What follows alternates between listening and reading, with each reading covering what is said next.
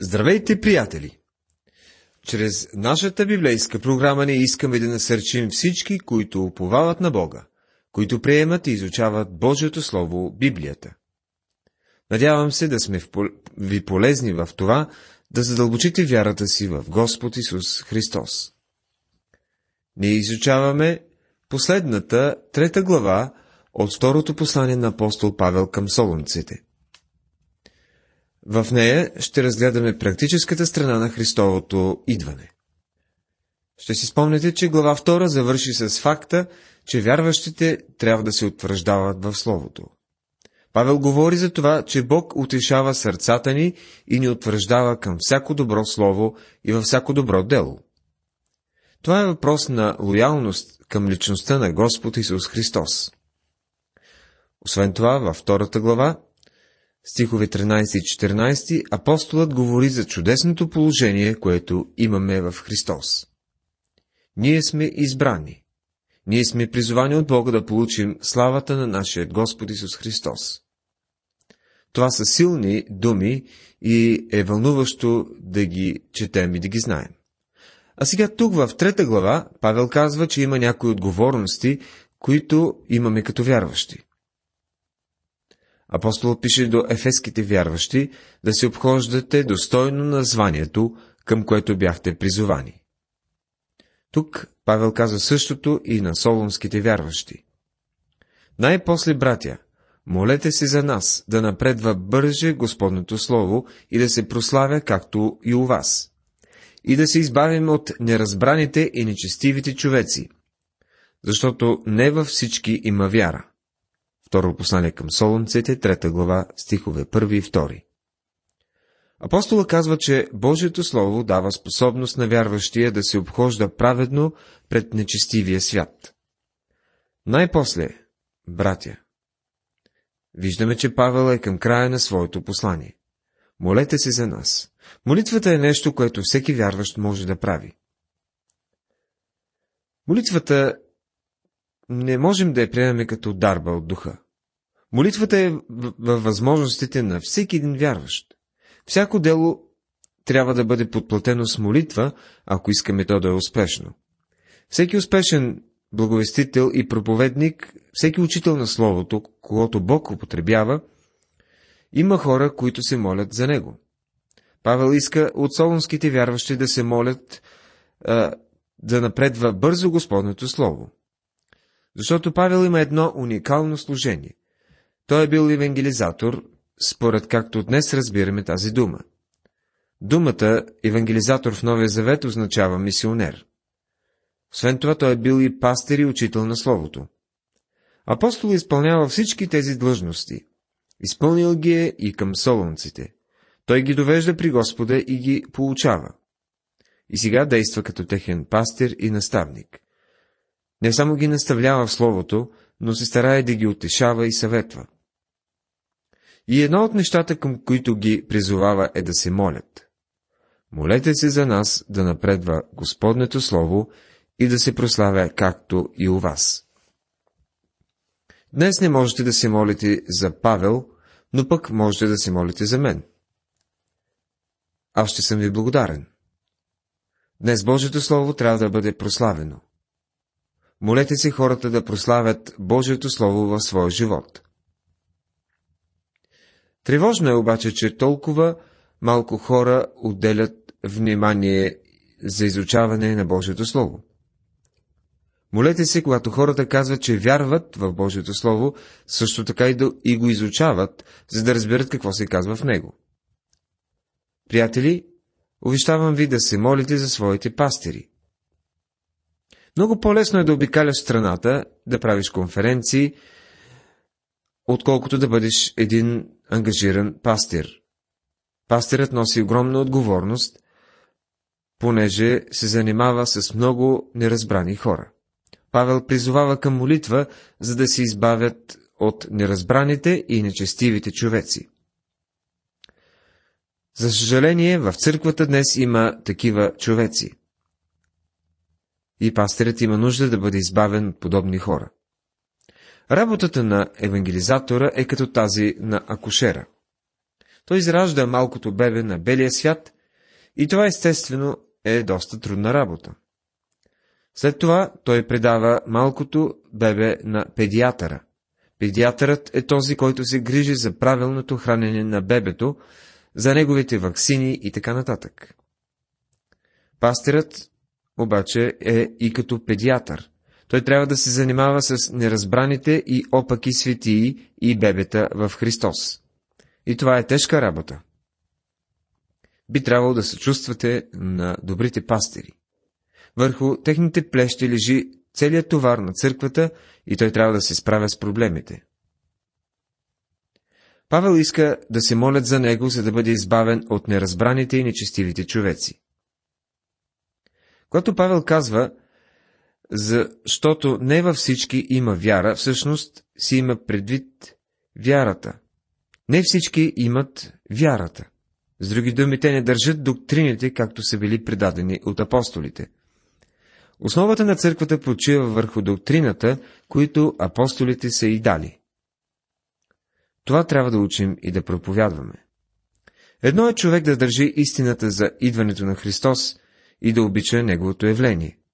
Съвсем друго е обаче да се обхожда достойно за тази велика истина. Точно за това пише апостола на Солунците. Ако наистина обичаме Неговото явление, ще го докажем чрез отношението си към Божието Слово и по начина на живот. Но верен е Господ, който ще ви утвърди и ще ви опази от лукавия. Второ послание към Солунците, трета глава, трети стих. Прекрасно е. Ние понякога разочароваме Господа, но Той никога не ни е разочаровал. Той е винаги верен. Вярващите трябва да се хванат здраво за този малък стих. Но верен е Господ, който ще ви утвърди. А християните трябва да бъдат утвърдени. В този момент семейството е в безредие. Църквата е в безредие. Също и в живота на много вярващи цари безредие а ние се нуждаем да бъдем утвърдени. Как можете да се утвърдите като вярващи? Като дойдете при Словото и му позволите да докосне живота ви. Господ действа чрез Словото си и чрез Святия Дух. Някой бе казал, Библията ще ви пази от злото и злото ще ви пази от Библията. И уверени сме в Господа за вас, че и вършите това, и ще вършите това, което заповядваме. Глава 3, стих 4. На християните е заповядано да вършат някои неща и заповедите са специфични. Видяхме това в първото послание до Солонците, където той записва 22 заповеди в петата глава. Вярващите трябва да съблюдават не само 10, а цели 22 заповеди. Господ Исус каза, ако ме любите, ще пазите моите заповеди. И това са неговите заповеди. Павел е уверен относно солънците. Той ги поверява на Господа с увереността, че те вършат и ще продължат да вършат нещата, които им е заповядал. Той е вярвал, че Солунската църква, която е имала чудесно свидетелство, ще продължи да поддържа свидетелството си а Господ да оправи сърцата ви в Божията любов и в Христовото търпение. Глава 3, стих 5 Вярващият трябва да ходи в Божията любов. Ако днес ходите в светлината на Неговата любов, приятели, то Божията любов се излива изобилно в сърцата ви и вие знаете, че Той ви обича. Вие можете да показвате тази любов чрез силата на Святия Дух, защото единствено Божия Дух може да направи Неговата любов реална за нас. Любовта е плод на духа. Просто не можете по естествен начин да обичате всички. А едва ли Бог изисква това от нас? Павел казва на филипяните, че нашата любов трябва да е проницателна, което значи да сме внимателни в любовта си към околните. Защото има хора, които ще ни наранят, ако отворим сърцата си за тях.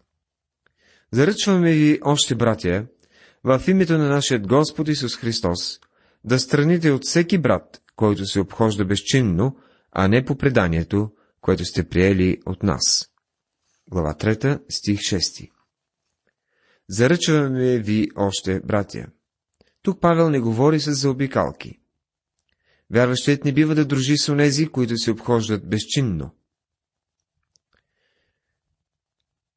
Има хора, които настояват, че трябва да излезат по баровете, да седнат заедно с пияниците и да изпият по бира и да им свидетелстват.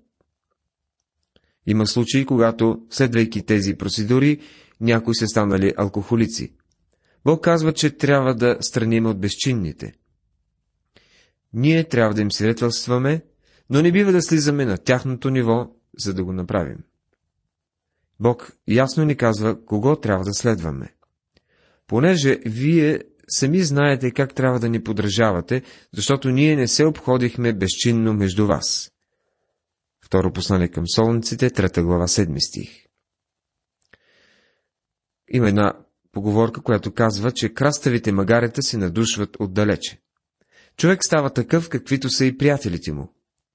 Вярващите трябва да са много внимателни по отношение на компанията, която се избират и хората, с които се събират. Солнците си имали правилно отношение към Господ Исус и за това са ги преследвали. Павел ги утешава, наставлява и насърчава. Той им казва, че също преминава през трудности и гонения. Вече видяхме, че вярващият трябва да бъде утвърден в Божието Слово. След това отбелязахме колко е важен начинът на живот на вярващия, или неговото обхождане, и как животът му трябва да е основан на Словото. Стигаме до работата на вярващия, нещо също изключително практически ориентирано. Става дума за определени неща, които трябва да вършим, така че Божието Слово да може да работи в сърцата и живота ни.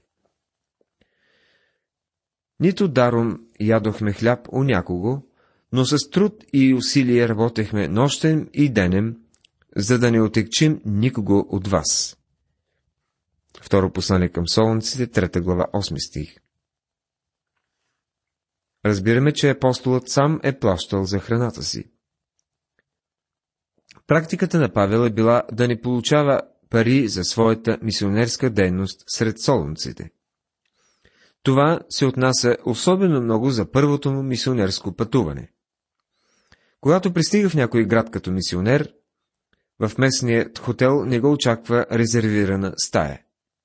Не са му отпускали стипендия, нито са събирали дарение за него. Той много е внимавал да заплаща всичко, което е получавал. Павел споменава това на солунците, както и на коринтените. Когато той основава църкви, сам си печели пари, като прави шатри. Но след като църквите са вече утвърдени и Павел се връща да ги посети за втори или за трети път, тогава той може и събира дарение от тях. Апостол ясно заявява на галатяните, че те трябва да дадат. Благодари също и на филипяните за техните дарения. Самият Павел взема дарение на третото си мисионерско пътуване, което трябва да бъде занесено на бедните свети в Ерусалим. Очевидно, великата истина за идването на Христос не е превърнала Павел в някакъв фанатик или да, взе, да вземе някаква неоснователна позиция по отношение на парите. Но във всяко време има и фанатици. През миналия век е имало хора, които са очаквали Господното завръщане. Затова някои продали къщите си и всичките си имоти, увили се в бели чершафи и насядали по покривите да чакат Господ да дойде. Тези неща показваха, че хората бяха фанатици. Защо трябваше да се качат на покривите? Нима Господ не може да вдигне един човек от земята във въздуха така лесно, както и от покрива? И после за какво му е притрябвал на човек бял чаршав? Господ ще ни снабди с подходящо облекло, когато застанем в Неговото присъствие. И защо ще трябва да продават собствеността си и да обръщат в пари? Да не би да се смятали, че могат да вземат парите със себе си. Истината е, че никоя друга доктрина в Библията няма да ви накара да се трудите по-усърдно и по-осезаемо за Христос. Ако вярвате, че Той идва, тогава ще работите за Него. Ще сте постоянно заети в някаква фаза от Неговото дело. Ще засявате семена от Божието Слово в полето на този свят, за да достигнат те до жетва. Не, че нямаме правото, а за да ви предоставим себе си пример, за да ни подражавате. Второ послание към Солунците, 3 глава, 9 стих. Павел казва, че като апостол, който ги е довел до Господа и е основал църква сред тях, той имал правото и авторитета да поиска дарение от тях. Но не го е направил, защото иска да бъде за пример на вярващите в Солун, така че те да не изпаднат в някакъв фанатизъм. Една двойка младежи, които идвали в часовете на един е, пастир, който получавал в Библейски институт, била склонна към определена форма на фанатизъм. Те се смятали за съвършенни светии, далеч над всички останали. Оценките обаче им били лоши, защото не познавали добре Словото, макар че се представили за много духовни. След известно време заявили, че искали да станат мисионери. Пастърът ги попитал дали имат финансова възможност за това. Отговорили му, че нямат. Те решили, че могат да отидат без средства и да уповават на Господа. Такъв, такъв бил техният отговор. Тогава пастърът им казал. Хубаво е да се уповава на Господа, но не можете ли да уповавате на Него да ви снабди със средства още от тук? Ако Господ ви е призовал на мисионерското поле, Той ще ви даде и необходимите средства. Ще вложи а, в сърцата на определени хора да се молят за вас и да ви подкрепят. Но те не желали да действат по този начин и такова това младо семейство станали мисионери, но се превърнали в жертви. Накрая се наложили, наложило да се върнат от дома и някои приятели трябвало да им платят пари за връщането. Павел прави мисионерската работа много практична. Той се издържа, като работи с ръцете си, за да може да бъде за пример на солонските вярващи. В следващият, десетия стих, той ще извлече един принцип от казаното. Защото и когато бяхме при вас, заръчахме ви това. Ако не иска някой да работи, той нито да еде. Вярващият, който очаква Господ да се върне, не е просто един мечтател, той се труди. Без труд няма храна. Това е правилото, което апостола поставя. Ако не иска някой да работи, той нито да яде. Невероятно е колко фан... фанатизирани могат да станат хората за такива неща. Административният ръководител на Библейския институт Муди разказва за някакъв случай преди около 50 години. Два младежи били в една стая и били още един пример за едни такива съвършенни светии, които се смятали за съвършенно осветени. Един ден не се появили в столовата за закуска, нито за обяд, нито за вечеря. Затова човекът отишъл да види какво става. А те просто си седели и гледали в небето. Човекът ги попитал да не би да са болни. Не, не били болни. Тогава защо не идвате за храна? Те казали, ние уповаваме на Господа. Чакаме той да ни каже, дали трябва да слезем да ядем. Отговорили му те. Гладни ли сте? попитал администраторът. Те признали, че са гладни. Тогава не смятате ли, че това е един от начините Господ да ви покаже, че трябва да слезете да се храните? Не, ние чакаме специално откровение от Него, иначе няма да помръднем от местата си, заявили те. Тогава административният ръководител им казал, имам новини за вас. Ще се помръднете сега, но не от до столовата, а извън училището. Не можете да останете повече тук. Няма място за такъв фанатизъм. Днес също се наблюдава известен фанатизъм по отношение на пророчествата. Любопитното е, че в това послание, което до голяма степен се занимава с пророчество, повече от половината е практически ориентирано. Павел набляга на практическата страна на великата истина на Христовото пришествие. Докато чакаме, трябва да се трудим. Един градинар на голямо имение в северна Италия развеждал някакъв посетител из замъка и красивите, добре стопанисвани земи. Докато обядвал с градинара и жена му, посетителят ги поздравил за чудесният начин, по който поддържат градинките.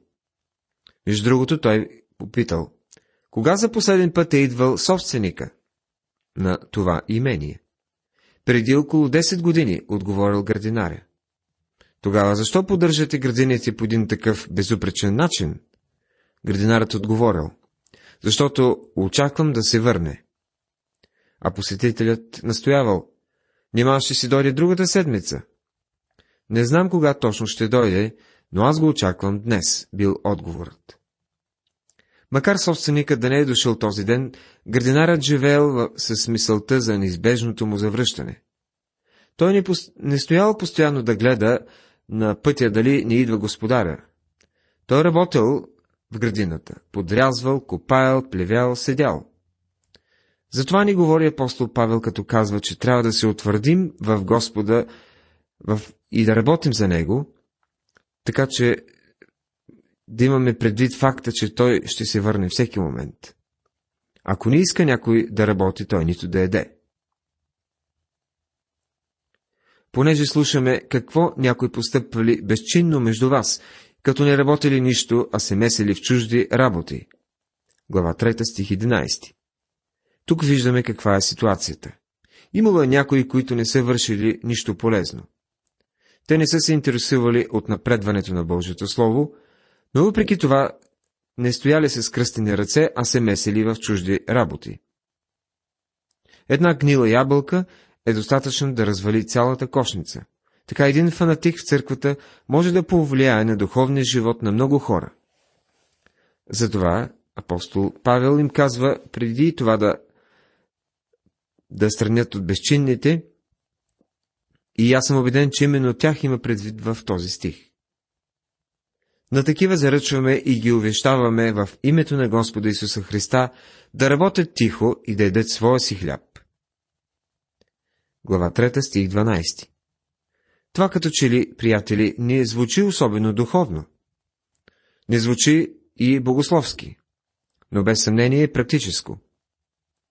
Ако безчинните и неразбраните започнат да работят тихо и да вършат нещо полезно, това би решило много проблеми в църквите. Интересно е, че най-големите размирници във всички църкви винаги са допринасяли най-малко за служението. И в Солун е имало такива хора. А на вас, братя, да ви не дотегва да вършите добро. Глава 3, стих 13 Вярващият, който има блаженната надежда, не бива да се изморява от работата за Господа. И както казва Муди, изморявам се в работата, но не и от нея.